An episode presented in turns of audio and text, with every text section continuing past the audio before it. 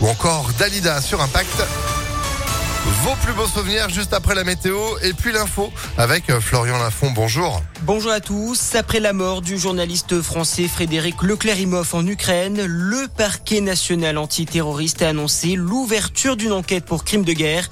Le reporter de 32 ans qui couvrait le conflit pour BFM TV a été tué dans la région de Severodonetsk après avoir reçu un éclat d'obus à bord d'un bus humanitaire.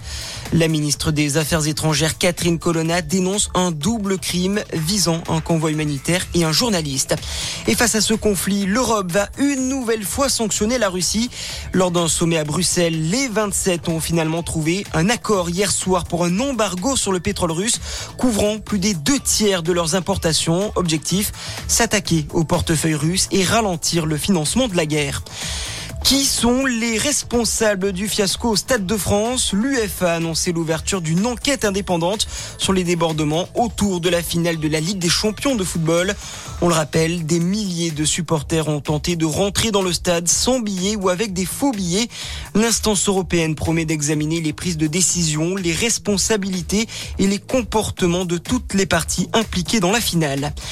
Éric Dupont-Moretti, pris à partie hier en marge d'un déplacement dans le Val d'Oise, le garde des Sceaux a été insulté par un militant d'extrême droite, Fichier qui portait sur lui un petit couteau.